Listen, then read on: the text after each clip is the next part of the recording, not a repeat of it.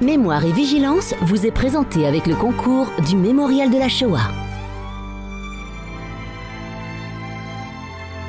Mémoire et Vigilance, une émission de Claude Boschurberg. Chers amis, bonsoir. Permettez-moi de vous présenter mes meilleurs voeux au seuil de cette année civile. Je pense euh, à nos anciens déportés, résistants juifs et orphelins de la Shoah, auxquels je souhaite longue vie et santé. Alors cette émission qui augure sa 40e année est la vôtre très fidèlement. Et pour débuter ce nouveau cycle d'émissions, j'ai le plaisir et l'honneur de recevoir Serge Klarsfeld, président des Fils et Filles des déportés juifs de France, qui doit être à l'antenne, au téléphone. Bonsoir, monsieur le président. Bonsoir, oui. Alors, j'ai tenu, à, recommencer mon cycle d'émissions avec toi. Il faut savoir que depuis quatre décennies, je t'invite à faire régulièrement le point autour des activités de la mémoire dont témoignent les bulletins des fils et filles déportés juifs de France.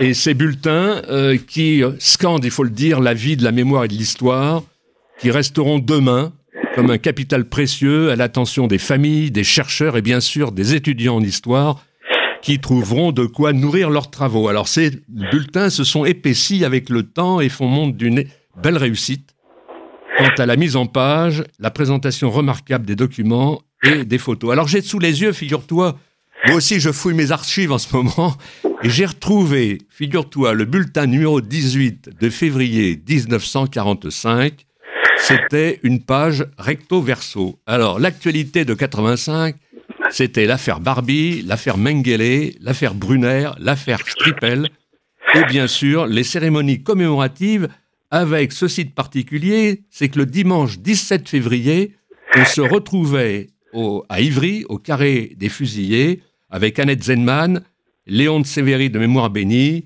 et on, fleurissait à ce moment-là les tombes de Marcel Reymann et de ses compagnons de combat. Aujourd'hui, avec les bulletins, on peut dire qu'effectivement, euh, ça a pris une véritable euh, épaisseur. Oui, tout à fait. Maintenant, euh, ces bulletins, ben, les bulletins, au moment où nous, où nous avions l'activité la plus, la plus grande dans les années 1970 euh, et, et 85, bon, entre 70 et 79, il n'y avait pas de bulletins. Mais à partir de 1979, quand les fils et filles se sont regroupés en association, bah, il y a eu un bulletin. L'activité était extrêmement considérable et le bulletin était euh, très mince. Et aujourd'hui, l'activité n'est plus celle de euh, la poursuite de la justice. Tous les criminels nazis sont morts. Euh, l'activité, les grands livres ont été écrits, le mémorial de la déportation, Vichy Auschwitz, le calendrier, etc. Ils ont été écrits. Donc aujourd'hui, c'est véritablement la construction de la mémoire, suivre l'actualité, parce que au moment où nous avons euh, commencé notre action et au moment où les fils et filles ont été créés dix ans plus tard, il n'y avait aucun risque au point de vue politique. Quand nous avons commencé notre action, Béat et moi, le général de Gaulle était encore là. Donc euh, après, il n'y avait pas de risque avec euh, les, les, les dans la situation politique aujourd'hui, il y a beaucoup de risques depuis déjà un, certain temps, depuis les élections. Il y a eu un, coup d'alerte quand euh, Chirac s'est présenté contre, enfin, ou Le Pen s'est présenté contre Chirac, mais aujourd'hui, les risques sont beaucoup plus considérables.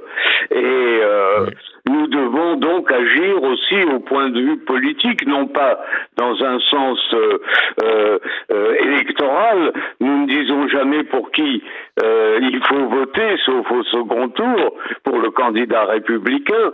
Mais au premier tour, tout ce qu'on dit, c'est il faut voter pour les candidats républicains aux élections euh, régionales, aux élections législatives, aux élections municipales, à l'élection présidentielle. Il faut voter pour le centre droit ou le centre gauche. Il faut surtout pas voter pour les extrêmes. il faut que nous aidions les autres citoyens à voter pour, à, voter d'abord et à voter pour euh, euh, contre le candidat d'extrême gauche ou d'extrême droite. Oui. Alors, je, reviens au, dernier bulletin, là, le, bulletin de décembre 2020, donc euh, c'est le numéro 148. Et dans, ta préface à, ce bulletin, tu dis, euh, dans l'attente du vaccin, et tu t'adresses donc à tous les amis, vous, vous devez tenir bon malgré les divers maux de la vieillesse et la solitude qui sont le lot de certains d'entre nous, qui ont perdu leur conjoint, qui n'ont pas d'enfants à proximité et qui supportent mal un strict confinement. Et tu ajoutes, pour éviter démoralisation et dépression, je vous conseille de regarder la liste de nos publications, d'en commander quelques-unes et de vous replonger dans une époque qui fut pour tous, et surtout pour nous juifs européens, beaucoup plus tragique que celle que nous traversons. Et c'est accompagné donc du catalogue des publications Klarsfeld FFDJF 1969-2020. Et je dois dire que là, écoute, c'est incroyable. C'est une somme, mais considérable. C'est à peu près 150 publications qui sont toutes importantes. Le catalogue est bien fait, avec la présentation des ouvrages en couleur, avec une présentation, donc euh, en même temps un texte de présentation. Eh bien, écoute, là, je dois dire que vraiment, euh, on est, je, je, le dis sincèrement, je suis éberlué de voir cette somme de travail. Oui, mais enfin, ça, c'est quand on se mobilise, quand on a une cause euh, qui est une cause si juste, si où il était nécessaire d'avoir des militants qui se qui travaille à temps complet pratiquement, et bien même à plus qu'à temps complet. Bon, ben, euh, Béate, euh, moi, euh, toi, euh, tu, toi qui travailles comme ostéopathe, eh bien, tu arrives à trouver le temps nécessaire pour faire un article chaque semaine, pour faire une émission de radio chaque semaine.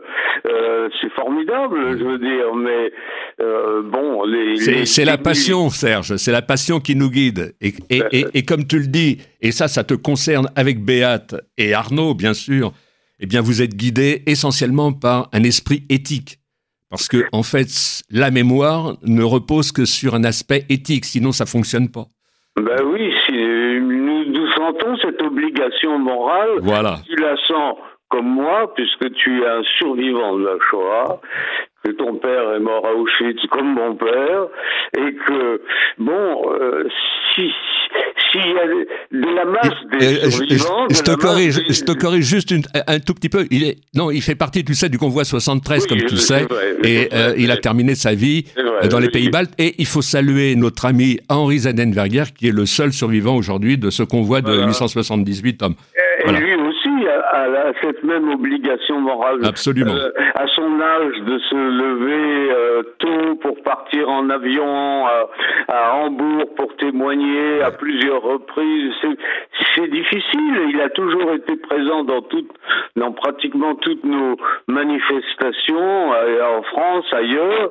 Et c'est difficile, mais quand on a une obligation morale, lui, c'est pour tous ceux qui, les 877 qui sont partis avec lui, il reste le seul. Et nous, c'est parce qu'on est des orphelins et de la masse des orphelins, il est sorti des militants, euh, de, comme de la masse des déportés, sont sortis les Boulavco, euh, les Agenverger, les, les Julien Aubard, les Henri Pudelot, les Henri Wolf, etc. Si, les Adonner, Milo Adonner, les, les militants de la mémoire, c'est une c'est une impulsion et à partir du moment où on la ressent, eh bien, on, est obligé de se mobiliser, de se mobiliser jusqu'à la fin.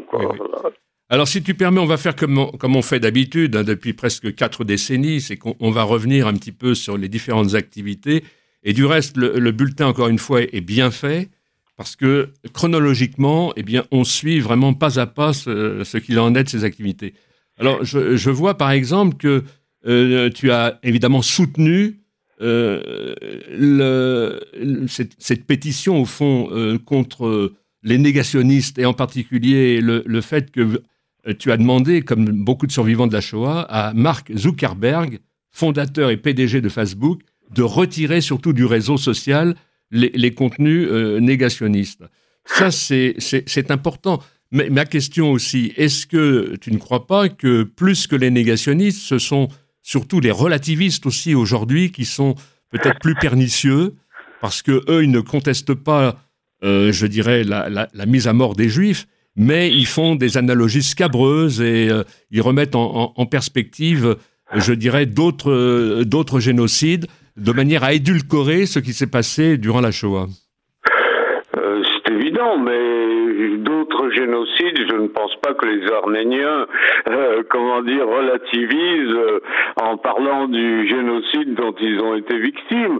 Non, je pense que euh, ce que ce que les relativistes essayent de faire passer, c'est que la Seconde Guerre mondiale a été un bain de sang, un, une période de violence extrême, et que dans cette violence extrême, euh, les juifs qui étaient euh, euh, mal vus ont, eu leur part de, de, malheur, mais qu'il n'y a pas de a pas de différence entre entre le goulag, entre le, les bombardements de Dresde ou les bombardements de Coventry et le génocide.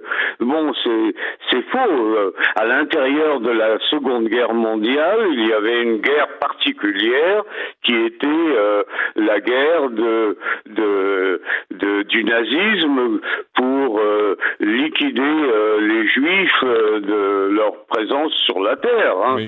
Voilà, de même que pour les Turcs, les Turcs qui se défendaient contre les Anglais dans les Dardanelles, eh bien, massacraient dans l'Anatolie les, les Arméniens, c'était pas pour se défendre contre l'invasion des Arméniens, c'était pour liquider euh, le peuple arménien. Oui, oui, tout à fait.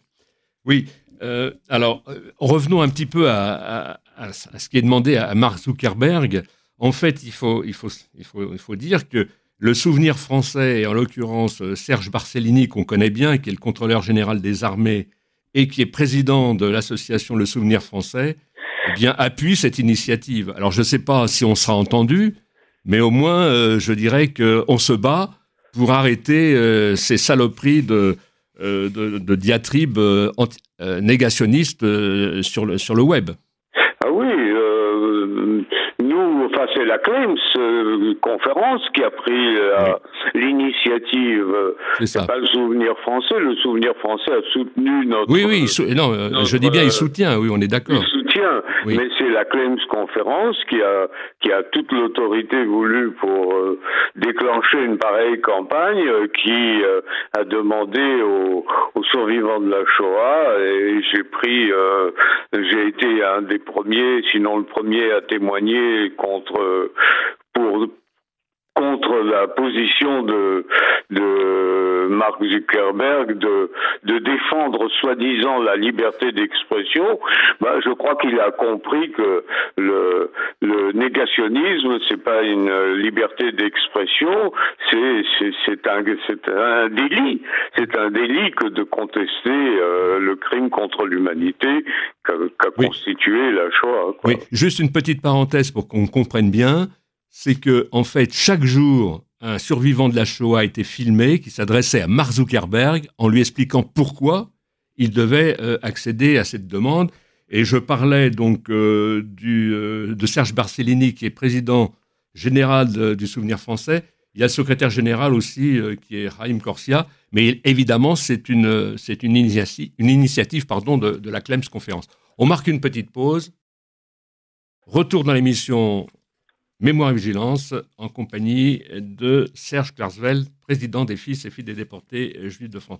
Alors justement, euh, puisqu'on parle de, la Clems euh, conférence, euh, où est-ce qu'on en est un petit peu? Parce que dans, dans ce bulletin, le 9 mars 2020, tu demandais donc à, l'attention du directeur du cabinet du président de la République, tu demandais des modifications des dispositions relatives au traitement des prestations d'aide sociale pour les orphelins de la Shoah et autres victimes de la persécution nazie. Est-ce que tu peux nous rappeler un petit peu oh, quel est cet enjeu?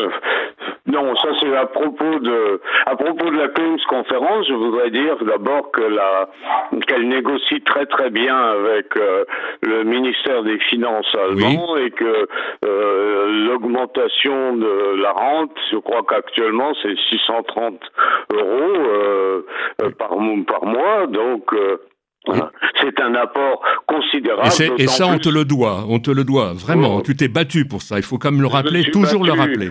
Béat et moi, nous sommes allés à plusieurs reprises parler au ministère des Finances à Bonn et nous avons expliqué le cas que constituent les, les enfants cachés en France, c'est-à-dire que euh, contrairement à ce que eux croyaient à Bonn, euh, les, les enfants euh, juifs en France n'étaient pas, euh, comment dire, en toute tranquillité puisqu'ils allaient à l'école, mais qu'ils vivaient sous une épée de Damoclès et que chaque jour, en rentrant chez eux, ils pouvaient ne pas trouver leurs parents, ils pouvaient eux-mêmes être arrêtés, même en sortant de l'école ou à l'école même, comme le cas s'est produit.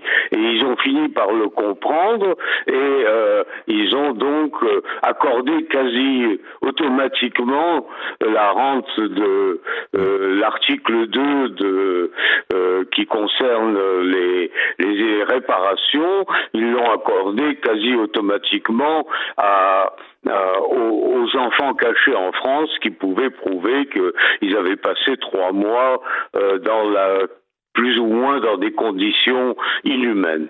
Voilà, donc euh, il y a ça, il y a, la rente euh, que les orphelins perçoivent du gouvernement français, qui est une rente aussi dont nous avons obtenu c'est Arnaud qui a obtenu l'indexation de cette rente quand il était au cabinet du Premier ministre. Et donc, nous avons une rente qui est aujourd'hui aussi euh, comparable à celle de la Clems. Donc, il y a pratiquement 1200 euros par mois pour ceux qui euh, ont été des orphelins et, qui ont été euh, qui ont été des orphelins, tout simplement. Alors, bon, c'est quand même considérable d'avoir obtenu cela, d'avoir empêché euh, les enfants de tomber dans la misère. Et maintenant, il y a la question des successions, c'est-à-dire euh, qu'on puisse déduire de la succession euh, l'argent, les, les, sommes qui ont été reçues au titre de la réparation pendant la vie de celui qui, qui a euh, perçu cela. Il ne faut pas oublier, et l'administration a fait, a eu tort de de considérer les enfants cachés comme des ou les orphelins comme des ayants droit, ce sont pas des ayants droit, ce sont des victimes. Nous sommes des victimes, nous ne touchons pas cette rente en tant que ayant droit, nous touchons cette rente euh, du gouvernement français ou de la CLEMS en tant que victime directe. Et, et, et, l'administration ne, ne nous considère comme des ayants droit. Eh ben, il faut, il faut rétablir la, la, la, la réalité de, de, du sens de cette, de ces réparations, de ces indemnisations. Eh bien, et, et il faut, il faut leur faire comprendre que nous sommes des victimes et pas des ayants droit et que ça concerne d'une part les successions, de pouvoir déduire du montant de la succession ce qui a été touché au titre de réparation, et d'autre part, au point de vue de l'aide sociale, euh, qu'on ne euh, soustrait pas euh, lorsque les, les disons les, les gens âgés que sont les survivants de la Shoah euh, en, veulent, veulent, entrer, par exemple, dans, dans, dans, un EHPAD, eh bien, il ne faut pas qu'on qu'on leur prenne euh, leur, euh, euh les indemnisations auxquelles ils ont droit. Euh, il faut, il faut qu'ils puissent les conserver euh, pour leurs enfants ou pour eux-mêmes. ces, ces, ressources n'ont pas été prises en considération. Alors, la Fondation Fondation pour la mémoire de la Shoah s'attache à nous aider dans, et dans cette euh, entreprise et Rachel Zimmer qui est chargée de mission pour la commission solidarité est tout à fait engagée. Régine Lipp, notre amie Régine Lipp, est dans la commission solidarité. Nous et nous et puis bon, nous nous nous insistons auprès des les plus hautes autorités de l'État pour qu'elles prennent en considération euh, nos requêtes qui sont des requêtes légitimes. Ce qui me fait penser, c'est que euh, quand on parle de vous, les Klarsfeld, on parle de, donc d'une bataille de mémoire et de justice.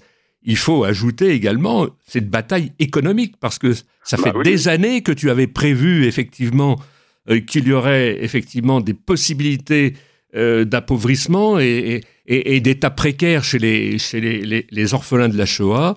Et on, on, te sera à jamais reconnaissant d'avoir pensé à anticiper précisément euh, euh, cette, cette, période. Et, et j'insiste pour dire que cette bataille économique, bah, tu vous y êtes investi vraiment euh, farouchement, quoi. Oui, et là aussi, par exemple, je constate que les grandes organisations qui s'occupent de, de, du bien-être, euh, de, de, la fin de vie des survivants de la Shoah, elles ont un côté administratif qui est extrêmement lourd et contre, euh, nous avons euh, une association qui est proche de nous, euh, celle de Guy Sialom, qui est dont que je cite presque à chaque bulletin, et, qui réagit immédiatement, qui réagit immédiatement quand quelqu'un perd un, un, mari perd son épouse, il, il se retrouve dans un désarroi.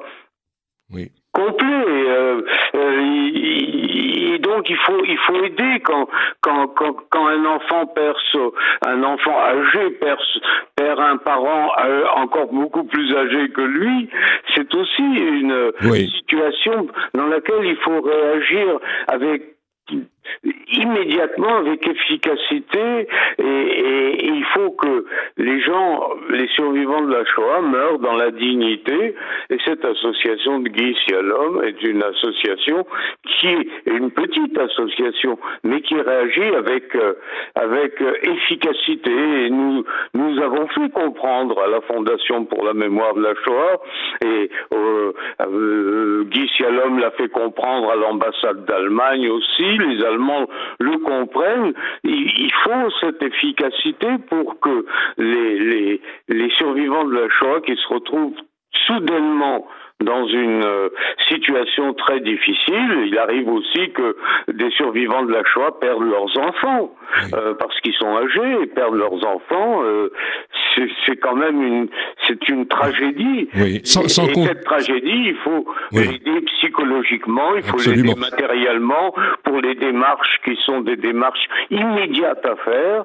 Et donc, nous, nous poussons, et à la Fondation pour la mémoire de la Shoah, on pousse pour que les grandes organisations soient immédiatement efficaces dans de pareils cas. Oui, et puis sans compter euh, les, les, détresses sur, le plan de la santé, parce qu'il y, y a, beaucoup de personnes qui, se, qui se retrouvent vraiment euh, mal en point, on peut dire, à, partir d'un certain âge, et, ils ont vraiment besoin d'être assistés. Quoi. Oui, mais également, nous, nous faisons tout pour que les gens restent euh, à Chez leur eux, domicile le plus longtemps possible parce que euh, bon c'est c'est c'est la ligne qu'il faut suivre pour que les gens meurent dans la, dans la dignité euh, voilà. Et je signale par exemple que notre ami Michel Polinowski oui, j'ai appris. drapeau pendant 20 ans de Oui, porte-drapeau jusqu'en 2000, jusqu'en 2000 ou 2002, quand euh, Alex Alonbrenner, notre ami Alex Alonbrenner, a pris la suite, eh bien, Michel Polinowski va fêter ses 100 ans euh, le, le, février. Donc, c'est 100 ans, mais euh, ses filles qui veillent sur lui, eh bien, euh, ont réussi à faire qu'il y ait trois fois huit heures euh, euh, quelqu'un auprès de lui, trois fois pendant les 24 heures sur 24. Alors, puisque tu parles des centenaires, eh bien, saluons aussi Madeleine Berfreund et puis notre amie Christiane Lacroix. Voilà, Madeleine Bergfrein vient de fêter euh, en décembre euh, ses 100 ans et, ah, et Claude, euh, tu as écrit plusieurs fois des articles sur Christiane Lacroix, sur Madeleine oui. et sur Michel Polinovski. Oh oui, et on se souvient, on se souvient quand tu lui avais remis les insignes du mérite, les insignes nationales du, du mérite.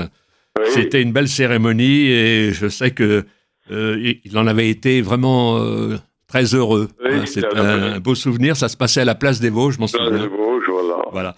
Euh, je reviens au bulletin. Alors, figure-toi que Paul Morand, cet écrivain français, bon, qui est un écrivain considéré au XXe siècle, comme, un peu comme Céline, qui était, il faut le dire, un bel antisémite eh bien, euh, euh, c'est Gallimard qui vient de publier euh, son journal des années 39-43.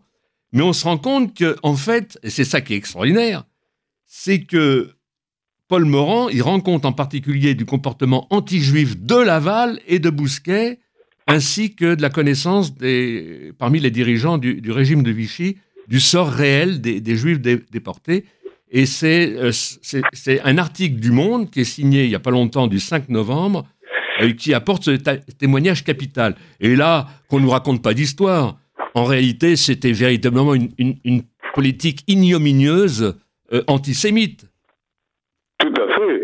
Et Morand n'était pas seulement un antisémite, mais euh, il était, qui a écrit France la Douce euh, avant la guerre, mais en 1942, au retour de Laval, il est devenu conseiller de Laval. Et euh, de 1942, d'avril 42 jusqu'à la fin presque de 43, tous les jours, il était donc à Vichy, et tous les jours, il déjeunait avec Laval, avec Bousquet, euh, euh, très souvent, et il rapportait ce qui se passait. Il dénonce le cynisme, l'arrogance de Bousquet, il dénonce pas méchamment, pas tellement méchamment. Je dirais qu'il partage les, les idées peut-être de, de, de, Bousquet ou de Laval, mais il montre le cynisme en racontant ce que, ce que disent les autres. Il dénonce leur cynisme. Il montre que d'ailleurs euh, tout le monde, tout le haut personnel était au courant de ce que représentait la solution finale, c'est-à-dire la mort des Juifs. Et euh, euh, c'est un, un, témoignage euh, capital parce qu'il vient pas d'un juif qui est parti pour Auschwitz, qui revient, qui donne un témoignage. C'est un témoignage d'un antisémite qui est au cœur du système de Vichy et qui euh, euh, donc témoigne contre contre Vichy sans le vouloir, mais comme il prenait des notes, comme il, avait l'instinct de prendre des notes, il pouvait pas se retenir de chaque jour de noter. Eh bien, euh, il nous a rendu euh, véritablement un grand service. Alors pour, pour et Gallimard aussi, euh, Gallimard qui a qui voulait publier Céline, mais qui a renoncé à publier les pamphlets antisémites de Céline, ce dont je le félicite, eh bien, je, l'ai je lui ai écrit pour le remercier d'avoir publié ce témoignage de Paul Morand euh, qui nous rend service à nous. Alors, pour, que, pour que nos, amis qui nous écoutent comprennent bien de ce dont tu parles, euh, voilà, voilà, par exemple, des, notes euh, alors de, de l'article du Monde, encore une fois, et je lis, hein, c'est Bousquet, donc le, chef de la police de, Vichy, qui pérorore à la popote, on appelle ça la popote, euh, c'est-à-dire la, cantine au fond de l'hôtel du Parc.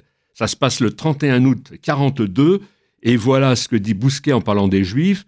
Je ne les poursuis que comme anti-gouvernementaux, je les sonne durs pour qu'ils comprennent, j'en ai liquidé 13 000 et continuerai jusqu'à ce qu'ils se calment. Ça, c'est écrit, c'est repris par la, la plume de Paul Morand, et comme tu le dis, c'est, euh, je dirais, euh, c'est quelque chose euh, que l'on peut croire. Et, autre chose, et autre chose. Ça, alors, c'est vraiment, c'est vraiment, on peut dire, dégueulasse de la part de, de, Laval. Ça se passe encore à la Popote le 30 octobre 42. Laval est entouré de collaborateurs et de quelques ministres, et il résume les propos qu'il a tenus au cardinal Gerlier, primat des Gaules, parce que Gerlier était venu, en fait, prendre la, défense des Juifs. Et voilà ce que, ce que dit Laval. Vous faites votre métier en défendant les Juifs et le point de vue humain, c'est tout. Moi, je fais le mien en les chassant. Oui, et puis euh, Paul Morand écrit aussi euh, euh, en octobre 42, quant aux Juifs, il n'en reste presque plus. On dit à Vichy couramment qu'ils ont été gazés dans leur baraquement. C'est ça, c'est ça. Une petite parenthèse, je crois que Paul Morand faisait partie des écrivains qui était un des écrivains préférés de François Mitterrand. Euh, oui, mais de beaucoup de, beaucoup d'autres parce que c'est un c'est un très bon écrivain euh, qui c'est un remarquable écrivain donc euh, oui. mais comme tout, tout comme les écrivains de cette époque, je, me, je, me souviens, et, tu es au courant, je me souviens, ça se passe en 1983, et on republiait euh, à ce moment-là euh, un, ouvrage de, de, Brasillac, pour ne pas le nommer, et euh, sur la quatrième de couverture, eh bien, pas un mot de, du collaborateur qu'il avait été au journal Je suis partout, et qui même après, même après le port de l'étoile, de l'étoile jaune, donc en, juin 42, eh bien, continuait à vociférer et à, je dirais, à condamner tout simplement les, les, les juifs euh, dans le cadre de la solution finale. C'est quelque chose qu'on ne peut pas oublier. Y compris les enfants. Y compris les enfants. Y compris, y compris bien sûr les. N'oubliez pas les, petits. N'oubliez pas les petits, les petits comme, comme, comme, comme tu le sais. Euh, Alors, euh, donc, il y a aussi, tu as fait une belle préface pour, on, peut, on peut le signaler, pour le bilan de, l'activité du, comité français pour Yad Vashem qui est présidé par euh, Pierre-François Veil. Et euh, on peut dire que, en fait, si on, comptabilise le nombre de justes, on est passé euh, de 419 aujourd'hui à, à, près de près de 4099. Oui, oui. Moi, je me souviens, en 1975, j'ai fait nommer le, euh, Pierre Merly qui nous avait aidés pendant, pendant après l'arrestation de mon père, eh bien, je l'ai fait nommer en 75, donc c'était dans les dans les tout premiers. Et j'ai publié plusieurs articles, notamment dans le Nouvel Observateur, dans les à la fin des années 80, en disant que les juifs sont ingrats parce que les juifs en France sont ingrats parce que ils ont été aidés beaucoup par la population et, et qu'il y a très peu de justes et que ça s'intitulait l'article d'ailleurs il faut savoir dire merci c'était une page entière du, du Nouvel Observateur. J'ai toujours fait campagne pour que les, les, les, les, juifs qui ont été sauvés euh, rendent euh, euh, expriment leur reconnaissance à ceux qui les ont sauvés ou qui les ont aidés à un moment euh, difficile. Voilà. Et ça a été la ligne des fils et filles. Euh, et voilà. Euh, beaucoup d'entre nous, quand ils ont été aidés, ont été reconnaissants et ont fait nommer juste ceux qui les ont aidés. Voilà. Oui, oui. Alors aujourd'hui, euh, effectivement, la France euh, a repris son retard et, cela montre bien que en France, la population française a joué un rôle décisif dans le, sauf dans disons dans la survie des Juifs, euh, la survie, je dirais massive des Juifs, puisque trois quarts ont survécu et qu'on ne doit pas à Vichy, on le doit aux Français. Tout à fait. Alors, euh, un point à signaler aussi qui me semble important, c'est que tu as envoyé tes archives sur les enfants d'Isieux, donc à la Maison des Yeux, qui les a donc euh, inventoriées, euh, photographiées, qui te les a retournées, si j'ai bien compris, en conservant jusqu'en 2023 certains documents originaux en vue d'une exposition. Et donc, euh, ces archives, euh, bon, bah, évidemment, elles représentent un, intérêt majeur euh, qui a été donc déclaré par le, je crois que c'est Dominique Vidot qui est le directeur de la Maison des Yeux. Et donc, c'est un, tu en as fait un catalogue qui est tout à fait remarquable. Ah oui, tout à fait, tout à fait remarquable, tout à fait précis. Ben, j'espère que dans quelques années, mémorial de la Shoah, il y aura le même, disons, un, un, catalogue de la même qualité pour pour nos archives, des fils et filles, des, nos archives personnelles. Si, si tu permets, je voudrais évoquer un souvenir. Parce que je me souviens quand on était à Isieux et c'était ce jour où on manifestait pour que cette maison eh bien, devienne un musée. Et il y avait les gendarmes qui étaient là avec, euh, souviens-toi, il y avait des grilles. Et je revois encore mon, notre ami Jaco, Jaco Toros, euh, presque donner le coup de poing aux gendarmes de manière à euh, faire entendre raison. Tu te souviens de ça Tout à fait, oui, parce qu'il y avait, il y avait des, des, des fils de fer. Exactement, des fils, voilà. Exactement. Les propriétaires avaient fait entourer la, la maison de fils de fer et, et, Jackie a donné le signal de la ruée. Oui, c'est ça. Nous sommes rués et j'ai encore en mémoire euh, toi avec de, avec les enfants, euh, parce que les enfants sont passés derrière, les gendarmes ont été bousculés. il y avait, exactement. Il y avait une vingtaine de gendarmes, ils ont été bousculés et, et, la foule est arrivée vers vers la maison et et puis plus tard, euh, ben, grâce à François Mitterrand, qui, qui qui s'est engagé, eh bien cette euh, cette maison qui était la maison des enfants d'Isieux est, est devenue le musée mémorial des enfants d'Isieux. Non, je, je, je, dis ça parce que bon, mais évidemment maintenant c'est un beau musée, etc. Mais encore une fois, ça, ça s'est, pas fait facilement tout ça. C'est une, c'est une, c'est une longue histoire et qui, et qui remonte aussi. Je me souviens euh, le jour où en fait tu avais convoqué la presse euh, pour ce beau livre, Les enfants d'Isieux, une tragédie juive. C'était aussi une pierre, c'était ah aussi un, je dirais un socle qui allait conduire justement au procès de, de Barbie après. Euh, oui, ça a été la principale charge. Et nous, à partir de 71, quand on a lancé cette campagne contre, quand on a découvert Barbie et lancé la campagne pour l'extrader ou l'expulser, eh bien, euh, les, nous avons toujours proclamé que c'était pour les enfants d'Isieux que nous le faisions et que la France devait le faire pour Jean Moulin. Voilà. Oui, tout à fait. Alors, pour Jean euh, Moulin et pour les enfants d'Isieux aussi. Enfin que la responsabilité de l'État, c'était véritablement vis-à-vis de Jean Moulin, et nous, nous nous étions lancés pour les enfants d'Isieux, puisque Jean Moulin était un résistant qui avait choisi de s'engager, alors que les, les, enfants juifs ont été tués tout simplement parce que la haine anti-juive euh, était, disons, euh, celle de Barbie, quoi, voilà, des nazis. Et puis après, il y a au moment du procès, quand je dis à ce grand moment où tu cites euh, les enfants un à un bah oui, Un grand moment d'émotion.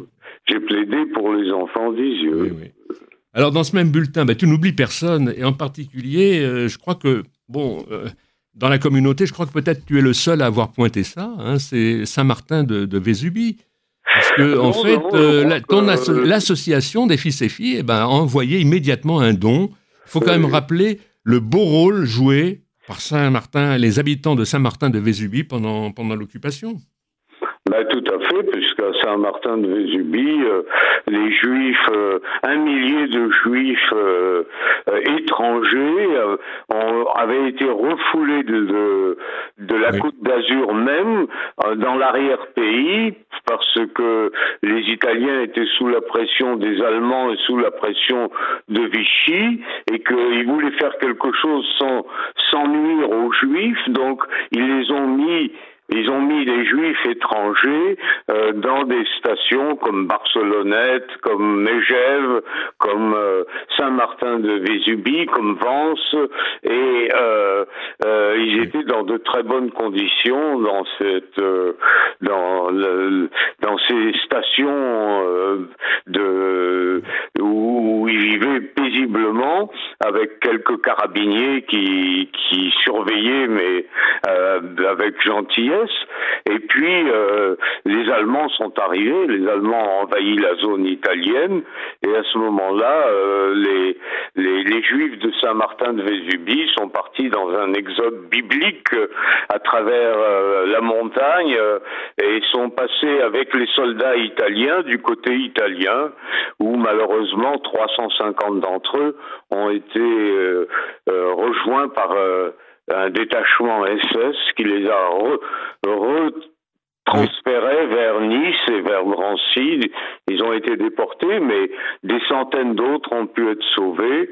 Et à Saint-Martin-de-Vésubie aussi, la population a aidé les Juifs à, survivre à, un certain nombre. Donc, à Saint-Martin-de-Vésubie, nous avons posé des plaques il y a déjà 30 ans. Hein, euh, et puis, euh, il était tout à fait naturel de notre part de réagir immédiatement et nous avons été remerciés par la mairie de Saint-Martin de Vésubie.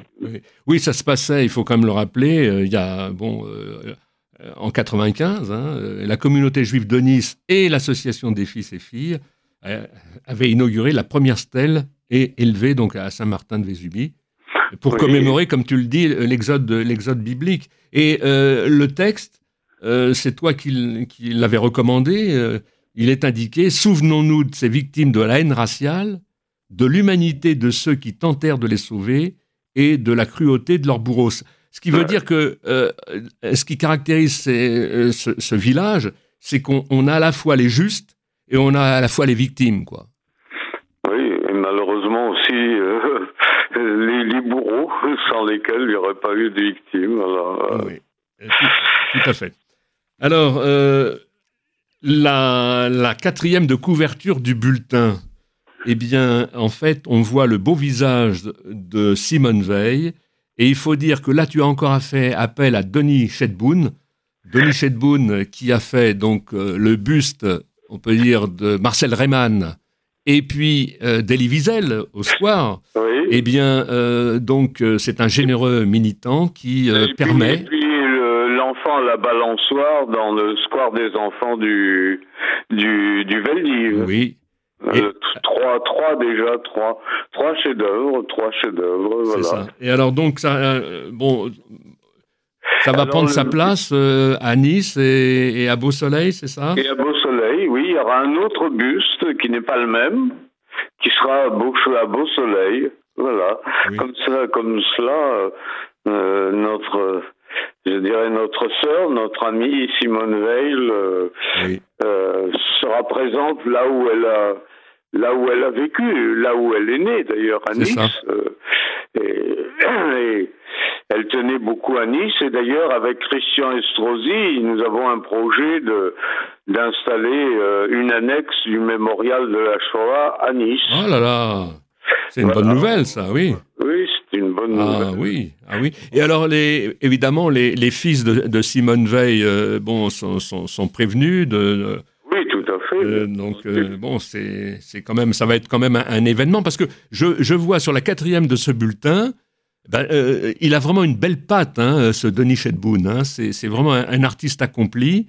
C'est très ressemblant et c'est un beau bronze, quoi.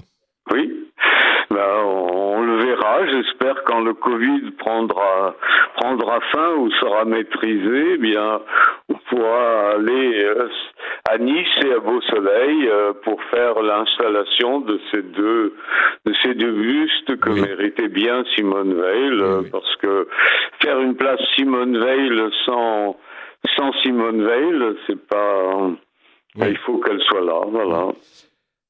Écoute, euh, notre, euh, notre émission va, va bientôt s'achever, euh, notre, notre entretien. Je voudrais quand même encore une fois reparler de, de ce catalogue qui est, qui est vraiment étonnant. Quoi. tout est livre, et, et, ce sont des livres importants, ce sont des livres qui comptent, ce sont des livres de référence.